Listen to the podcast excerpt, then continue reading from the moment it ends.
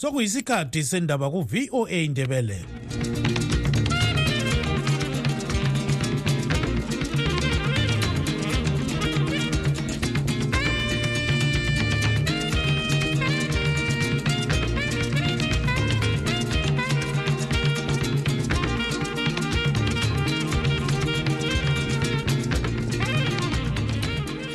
siyahlangana kwezekuseni mthwakazi omuhle ngolwesine mhla ka-15 kumpalakazi 2023 igama ngutabo kancube. Endabeni zethu lamhlanje amakhansila akobulawayo amatsha ayisithiyangalombili 8 anqobe kukhetho lwama-bi-elections olusanda kwedlula afungiswa ukuqala umsebenzi izolo.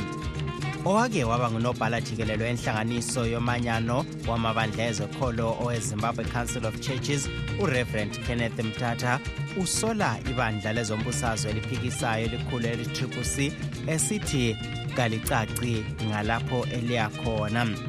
Ukanti ikhansili yakobulawayo ithethe isinqumo sokuthi isizavalela uzulu waleli dolobho amanzi okwensuku ezinhlanu ngeviki ngoba amadamu engaselamanzi zonke lezi ndaba lezinye ziyalandela.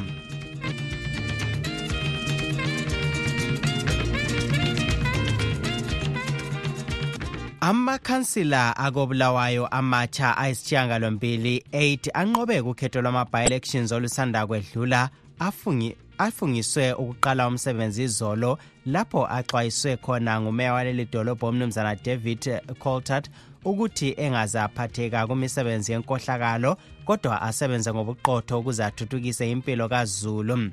Amakhansila la agoqela awezanu p f amathathu usandra ndebele ongumhlabeleli utavengwazijka lojoshua mutangi awe-triple c agoqela ufelix madzana thobeka meli moyo tinevimbo maphosa nkosinathi wobe mpofu lo mnumzana donaldson mabutho owayengumsekeli kameya engakaxotshiswa ngumnumzana sengezo chabangu yena ozithi ungunobhala jikelele we-triple c.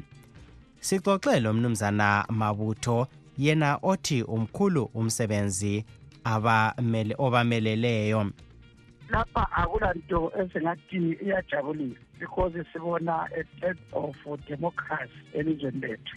Abafowethu amanye ama-mps ama-councilors bakhitshwa ngendlela esibone angani iyayingaqondanga. So sibuyile safungiswa kodwa sibona ukuthi thina ukhetho luvele lwalungavelanga limele lube khona.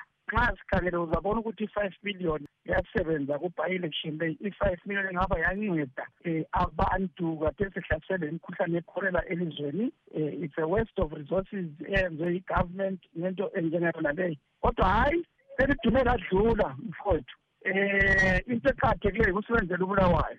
Labanikazi bebulawayo abayibo izakhamizi zesizwe sesigodlo sikamthwakazi.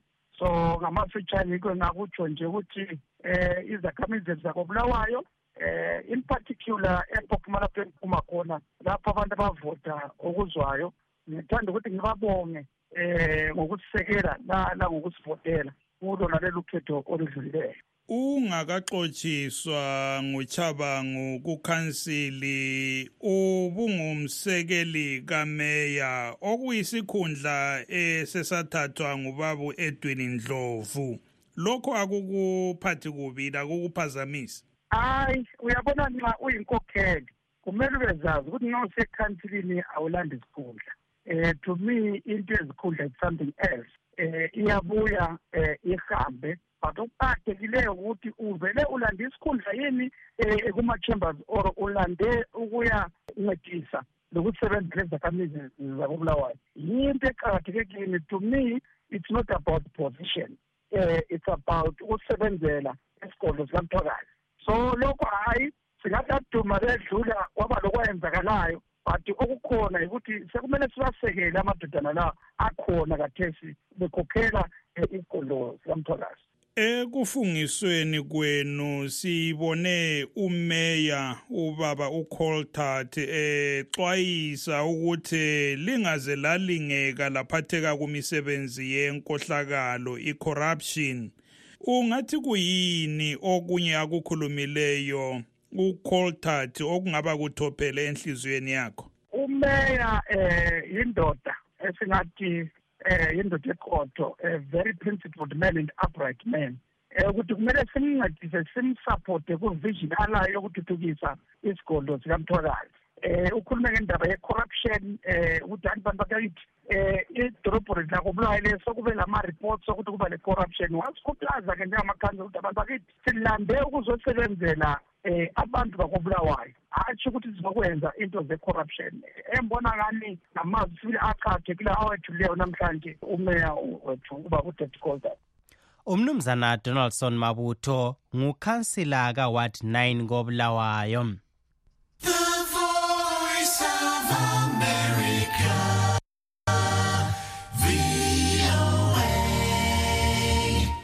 owake waba ngunobhala jikelele wenhlanganiso yomanyano amazwe ezokholo owezimbabwe council of churches okwamanje esasebenzela owomanyano amazwe omhlaba we-world council of churches ureverend kenneth mthatha wethule umbiko esola ibandla lezombusazwe eliphikisayo ele-triple c esithi sokuyisikhathi sokuthi litshengise ukuthi selikhulile. Uqhubeke esithi abantu abaningi bayalivotela belethemba lokuthi leli bandla yilo elizabahlenga ebunzimeni bombuso okhona manje. Eloba ekhasini lakhe elenkundleni yebulenjini e-x eyayisaziwa ngokuthi twitter umfundisi mthatha uthe ngemva komhlangano wabo owedalela phezulu ele-citizens national assembly ngolwesithathu iningi labantu belikhangelele ukuthi bazaphuma lesinqumo esiqinileyo esiqinisa abantu. Istudio 7 ibe lethuba lokuxoxa loreverend mthatha ukuthi achasise umbiko wakhe lo. Okulo utwitter uh, oba ngumsindo ngibe ngikhuluma ngesidingo sokuqinisa intando yeningi i-multi-party democracy. Eh ngikhuthaza iqembu eliphikisayo ele triple C. ngisithi limele liphakamise izinga lokuqoqisa uh, nokuhambisa izinqumo eziqinileyo. Basanda ukuba nomhlangano abakhokheli eh, lapha kodwa izinqumo ezaphuma kulomhlangano zingani zi uh, zingamanzi eh kakhulu futhi azivusi ithemba kulabo abalandelayo izinkulumo zezwe. Libacebisa ke ukuthi bathini abebandla eliphikisayo ele triple C baba mtata? Nxa bezo eh bezoba inselelo kuzana uPF eh njalo bazakhuthaza ithemba ku kubantu abalandelayo ipolitics eZimbabwe. Kumele baqinise amandla okuzihlela bona eh lokuhambisa amazwi anika ithemba kuma Zimbabweans otherwise bazoba bazoluza irrelevance yabo ku national politics. Kodwa phela bona bakhala ngokuthi bayahlukunyezwa ndawana yonke lapho befuna ukukhankasa lapho bayathunjwa njalo lemithethwandaba vele akayihambisi kuhle izindaba zabo. Lina lithini ngalokho? Yebo siyazi futhi ukuthi basebenza endaweni elobunzima obuningi kodwa lokho akuvimbeli ukuthi babe professional eh uma uh, bekhuluma lama programs lama interventions abo uh, kuloko okwenzekayo ezweni. Lo bekungumfundisi Kenneth Mthatha esixoxe laye ecingweni eseGeneva eSwitzerland. Sibe lethuba njalo lokuxoxa lesikhulumeli sebandla le-triple c umnumzana promise mkhwananzi ukuze sizwe umbono wakhe. Umbono kareverend mthatha umkhulu we wesonto siyawuhlonipha kakhulu. Kodwa-ke thina sihluza njalo sikhangela imbono kazulu wonke jikelele welizwe lezimbabwe sisithi thina laba basephalamende akutsho ukuthi yikho okucina khona indima. Laba basephalamende abenza abakwenzayo libabone namhla betshengisela kakhulu okutshengise ilizwe ukuthi ubaba umnankagwa ngafuni idemokhrasi ephalamende. Lina-ke eliphandle kwedale lephalamende lenzani-ke njengamalunga e-occc thina lathi ngapha-ke ezitaradeni la ngaphi ngaphi sizama laba siqoqa abantu-ke sihlela abantu silwisa-ke ukuze ubaba umnankagwa azi ukuthi abantu bezimbabwe sebekhathele ngento yakhe ayenzayo le njalo sebezimisele ukuhlangana laye ezitaradeni bafesane laye bakhangelane laye bamqonde esiphongweni bamtshela ukuthi hhayi baba kwanele isikhathi sihambile okwamanje sesifuna ukulungisa ilizwe lezimbabwe. Umnumzana promise mkhwananzi isikhulumeli sebandla le-triple c ubexoxa le-studio 7 ecingweni.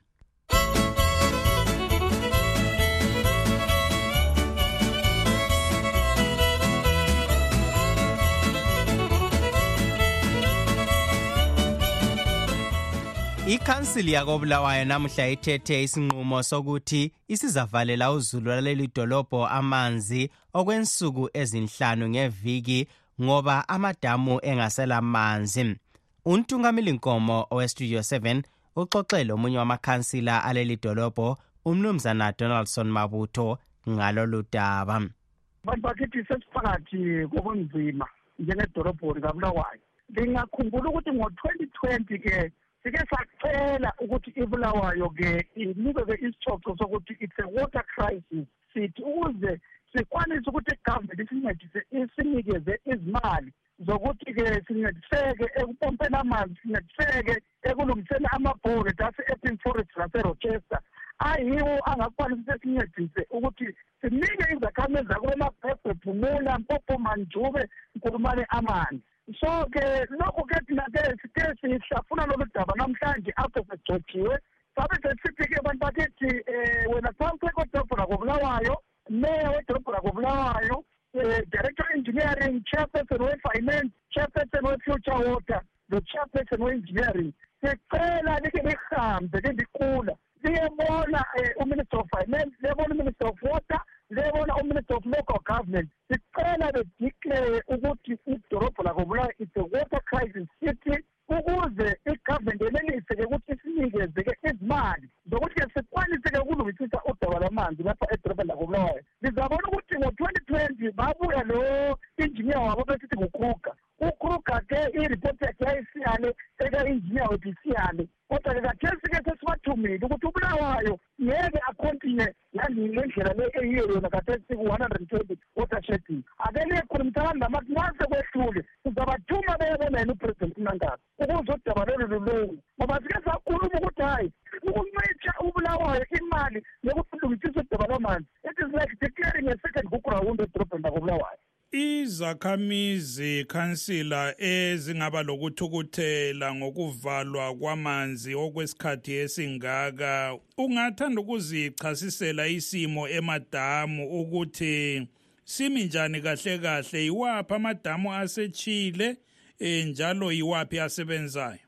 Ngaphesi um mfowethu sokurongo um akusamakuhle edorobheni lethu um lakobulawayo ngoba in short kathesi ngamafitshane nje ngizathanda ukuthi-ke ninikeze-ke isigodlo sikamthwakazi-ke istatus yamadamu ethu singakhangela insiza meyise i-percentage yayo kathesi-ke iku-fifty eight point forty six percent. Sikhangele ukuthi i-depreciation month yayo kungaba ngumhla ka-twenty six february siyidikomishine singakhangela iyakhulu ku-thirty four point one five eight ingadikomishina ngojanuwary twenty twenty six um sikhangele ilowancema iku-twenty one point nine three engadikomishina ngomarch twenty twenty four bese sikhangela-ke umzingwani um esisetham dikomishina ngonovemba twenty twenty three sikhangele i-upper ncema ekade ku-twenty one point nine seven percent izadala ukuthi idikomishine-ke ngojuni twenty twenty four ekhangele imtshabezi um iku-seventy two point nine five percent engadikomishina-ke ngoye twenty twenty seven why sisenza-ke uqhube kanje so ukhangela ukuthi amanye ama-dam the can pushers ukuyafika-ke kubo-twenty twenty six twenty twenty seven ndingakhangela-ke kulento esithi water rule rule twenty water act ethi rule twenty one ethi kumele libe lenani lamanzi lokuthi nxa izulu lingakele ukuna in the next two years likwanise ukuba libe linika idorobho amanzi even kanye eviki even kanye in two weeks until twenty twenty seven yikho-ke size sejele enjengaleyo kodwa-ke isimo sibi eziphaleni zethu zamanzi sithi-ke bulawayo njengakathe siyakhuluma izulu liyana um sithi um imithandazo ethu namhlanje izwakele. Nakanye kanjalo futhi ukuthi unkulunkulu uzake sikhumbula izulu libe khona izakhamizi zakubulawa zithela amanzi kodwa-ke ithe sizabe sisaplaba izakhamizi endaweni ezingafiki amanzi lamabhawu zelandle ukudinga-ke abanye ama-partners ukuthi-ke befake phansi ukuthi befake-ke izikoti ukuthi izakhamizi zincediseke. Um lokuthi-ke la amadoda esiyawathuma ukahlala le-government bengabuya-ke bedlabakuphetheyo ukuthi sincedisane edobeni lwamanzi lo ngumnumzana donaldson mabutho ongukhansila wakabulawayo. Limuzwe exoxa lontungameli nkomo owestudio 7 ecingweni ekobulawayo.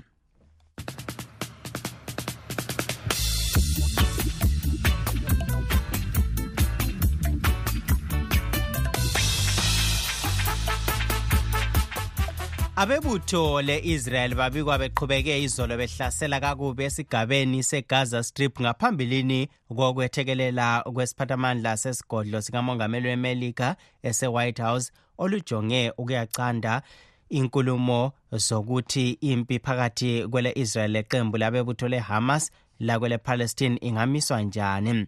Upraxidis jeremiah owestudio 7 usethelela lolu daba.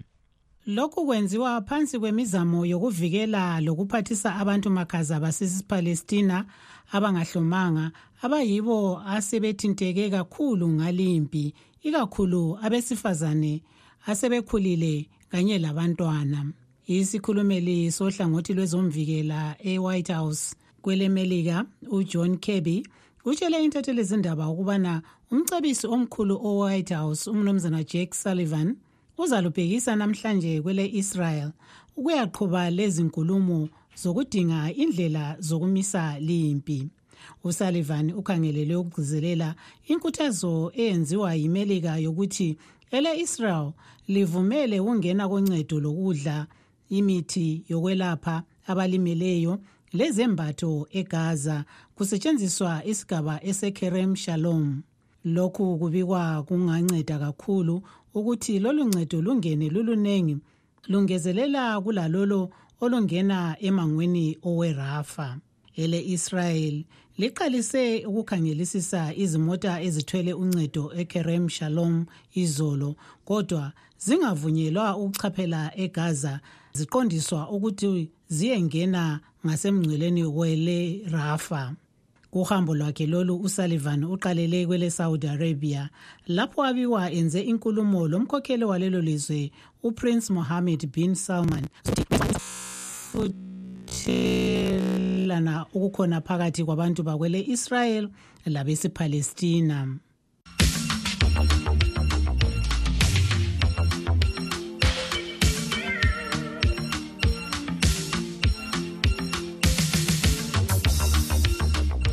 Samukelwa ngemibono echiyeneyo isinqumo senkokheli yebandla eliphikisayo le-citizens coalition for change esokuthi lizabuyela liyekuzwa kuzulu ukuthi lihlale ephalamende kumbe liphume. Abanye bathi ibandla leli alilaso isibindi sokuthatha isinqumo kodwa abanye besithi kulungile lokhu njalo kuveza ukuthi lilandela intando kazulu. Ukuhlaziya lolu daba estudio 7 ixoxa lelunga le-triple c elise-south africa umnumzana trust ndlovu kanye lelunga le-central committee ezanup f umnumzana joseph chuma. Umnumzana ndlovu usungula lingxoxo. Thina njengabantu abakhokhela nentando yabantu abaningi ekuthiwa yidemokhrasi ngesilungu um sibone ukuthi singadingi siye phambili sithathe sibe nomhlahlandlela ophuma kithi iy'nkokheli kodwa-ke siqale siye ebantwini. Sizwe-ke izipho zabantu imibono yabantu ukuthi bona babona ngayiphi indlela babona ukuthi kungenziwa njani. Umkhazi ngabantu abamele abasimele ephalamende. Baba chuma eh uyamuzwa lapho undlovu ukuthi uthini? Wena ukubona njani lokhu chuma eh umalumame uyazishololo nje laye okukhona ngale kibo akusocala lelo. Eh kodwa into emangalisayo ukuthi kona eh namhlanje bengabe lokhu bekhuluma ngokuthi kona eh imithethondaba yethu ibotshiwe kumbe lokhu abakuthi i-captured ngesingisi. Kutshoni ngoba bahlala bekhona imithethondaba yangikhona and sesabona ezinye impumela zangikhona ziphuma zibafeva. So nxa kunjalo amakhodi ethu ayabe captured njani nxa izaphuma lempumela ezibafevayo ngoba phela into ecaptured kusho ukuthi ngabe isebenza um against onke but siyakwazi ukubana bona um balama-judgments amaningi abalawo asabuya um sekela esekela bona eh north state eh idemocracy lebakhuluma ngayo angazi ubana idemocracy kuhlobo bani ngoba eh idemocracy mina ngiyazi iyinto eh, evikela ilungelo labantu jikelele. Kodwa sibonile into yena le kade sesifikise endaweni yale ekubizana ephalamende nasekansilini um lokho kuthiwa ngama-recall kusenzwa ngomunye wabo ubaba uchabangu. Kuvela khona phana kutheni kona um bayakhonona bathi akula democracy. Baba ndlovu uyamuzwa lapho uchumo ukuthi thini? Eh ungamphendula. Uyabona uma sesikhuluma iqiniso kahle kahle uyakuchuma uyazazi ukuthi eh uma sikhuluma ngedemocracy asikhulumi ngedemocracy ngokuhlukana kombono e-, eqembini elithize. Ngoba nakuwo khona laphaya kuzano bahlala bangaboni ngasolinye njalo. Um kodwa-ke akuyenzi ukuthi babulalane lokho. Akuyenzi ukuthi um baze bavalelane emajele. Nathi ngapha sinokungaboni ngasolinye kwezinye izinto. Kodwa akusiyenzi ukuthi size sithi siyabulalana noma mhlawumbe um siyeqa umthetho siyalungisana. Idemocracy esikhuluma ngayo sikhuluma ngedemocracy egoqela wonke umuntu egoqela uzulu wonke. Ukuthi nje njengoba nani nithi niwinile nje nibusa kanje pho kutheni um senibulala abantu? Ngoba nifuna isikhundla. Mase sibekisa nje ngale ndaba yenzeke lapha emavuko babachumu ngafuna ukuthi umphendule? So akula bandla elingafuna ukubulala abantu ngoba izihlobo zisabalele endaweni zonke. Yinto eyenzakalayo kodwa yinto ngamelanga sinjani? Siyivumele sonke kumele sikhulume ngelizwi linye. Sikondema i-violence sikondema ama-kidnappings sikondema into zonke ziyana ngoba ziyabe zivela emakhanda abantu. Zingaveli emabandleni ethu. Babandlovu akuyigqibe ngamafitshane laphana eh ngifisele nje ukuthi izimbabwe ngayo mhlawumbe abantu bayavumela kwayena uba umnankagwa ube uyavuma ukuthi eh ama ukhetho aluhambanga kahle ukhetho aluhambanga kahle. Njalo ke eh siyabona sonke ukuthi vele eh, akuzanga kube kuhle. Njalo naye akavume lento ibonwa ngama-observers. Babachuma um ungayigqiba-ke ngamafitshane laphana? Ngiyabonga kakhulu. Umalume uhlanza izinto. Ukhetho lolu lwahamba kuhle kakhulu. Yikho ubona ongamele kawunankaba siba recognized lokana ukuthi akona akuhambanga kuhle akuhambanga kuhle yinkulumo zabantu khona ababevele besa bene-result yabo esekhanda labo ukuthi bakucabanga ukuthi kuzahamba apho uyalile usibona na uhambanga kuhle. Le jaha elincane siyakhombisa inkazana angavele asiyale sembona ngoba useyakade kodwa yena ebebuye efuna uzokhombisa ungakhombisa bengakwala buyela amanye amaqhinga ongabuya ngawo umuntu lo mhlawumbe ungagcina sunjani umwinile ungamthethisi phela ngoba ungamthethisa uzaphenduka njani? Kusasa futhi ufuna uzokhombisa. Lo ube ngumnumzana joseph chuma owe-central committee yezanu-p f endawonye lo mnumzana trust ndlovu olilunga le-triple c ese-south africa bexoxa le-studio 7 lilalele kumsakazo we-voice of america istudio 7 esililethela indaba sise-washington dc ngesikhathi senguquko kungacaci kahle okwenzakala emhlabeni. Esikuzwayo kungayisikho esikubonayo. Sidinga iqiniso. Sitshelwa izindaba ezingaphelelanga silahlekelwe liqiniso. Ngesikhathi sohlupho amaphupho ethu ithemba lezifiso zekusasa enhle kwenzakala uma abezindaba bekhululekile. Kumsakazo we-voice of america silethulela izindaba ezitholwa ngokuzinikela okuphezulu. Sixhumanisa abantu ngokubethulela iqiniso. Kumsakazo we-voice of america silethulela okwenzakalayo njengoba kunjalo.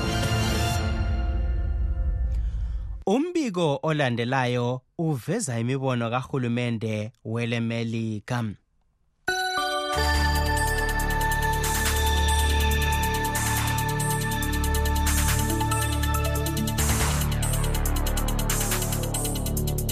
ekhuluma esedale elephalamende lakwelemelika elecongress. Umsekeli kamphathini ntambo obona ngokudlelana kwemelika lamanye amazwe omhlaba unkosikazi molly fee uthe ilizwe lakhe lidinga ubudlelwane obuhle lamazwe awezwekazi le-afrika obenelisa ukuphathisa amacele womabili. Ukuhluthunwa kwamandla wombuso kusanda kwenzakala emhlubulweni wasesahel.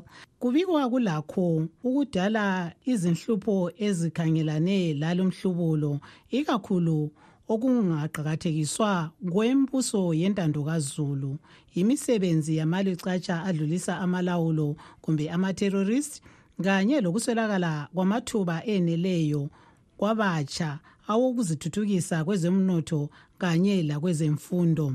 Unkosikazi fi uchaze ukubana sebeguqula indlela abasebenza ngayo kulezi ndawo ukuze bathuthukise ukukhethwa kwabohulumende bentando kazulu.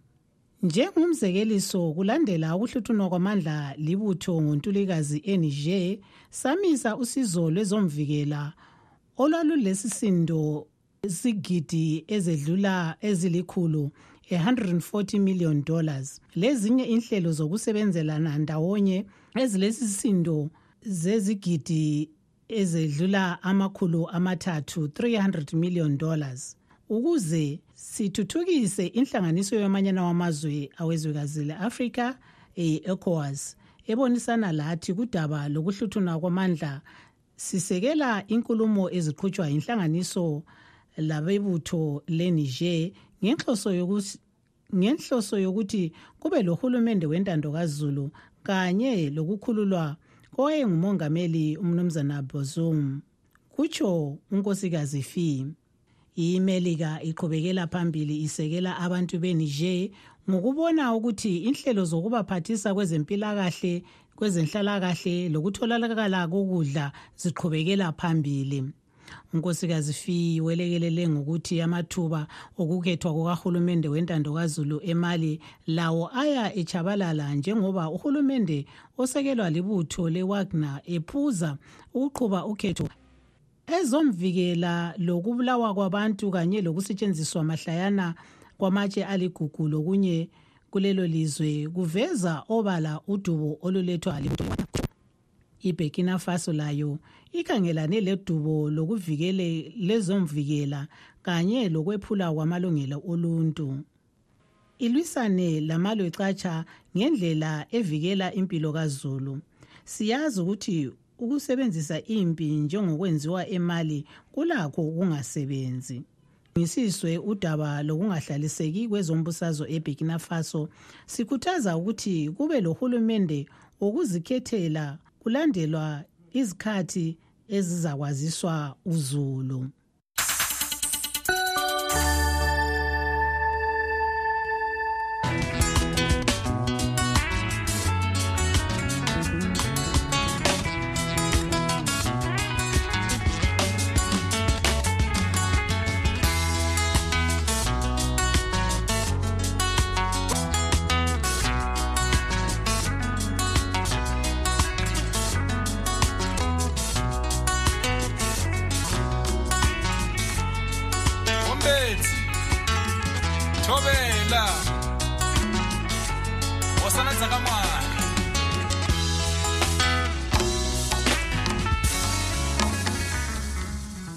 Siziphethe ngebesihamba ngebezihamba phambili. Amakhansila kobulawayo amatsha ayisishiyangalombili anqobe kukhetho lwama-by-elections olusanda kwedlula afungiswe ukuqala umsebenzi izolo. Owake waba ngunobhala jikelelo wenhlanganiso yomanyano wamabandla ezokholo owezimbabwe council of churches laye usole ibandla lezombusazwe le-triple c. Silugqiba ke lapha uhlelo lwethu lwanamhlanje olivalelisayo ngutabo kancube